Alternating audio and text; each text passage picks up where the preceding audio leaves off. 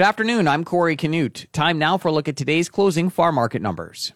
Starting with canola at Ice Futures Canada, the January contract up $5.50 per ton, closing at $1,030.20. The March canola contract up $2, ending the day at $999.40 per ton.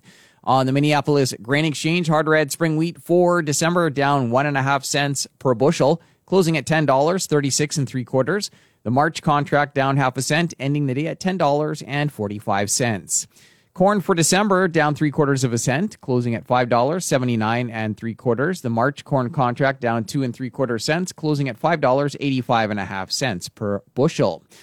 Soybeans for January down six and a half, closing at twelve dollars sixty six and a half cents. The March soybean contract down seven and a quarter, closing at twelve dollars seventy seven and a quarter cents per bushel. Oats for December up three and a quarter, closing at seven dollars fifty and a half cents.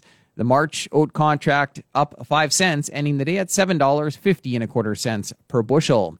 On the livestock markets at the CME, lean hogs for February up 97 and a half cents per hundredweight, closing at $84.25. The April contract up 10 cents, closing at $88.05 per hundredweight.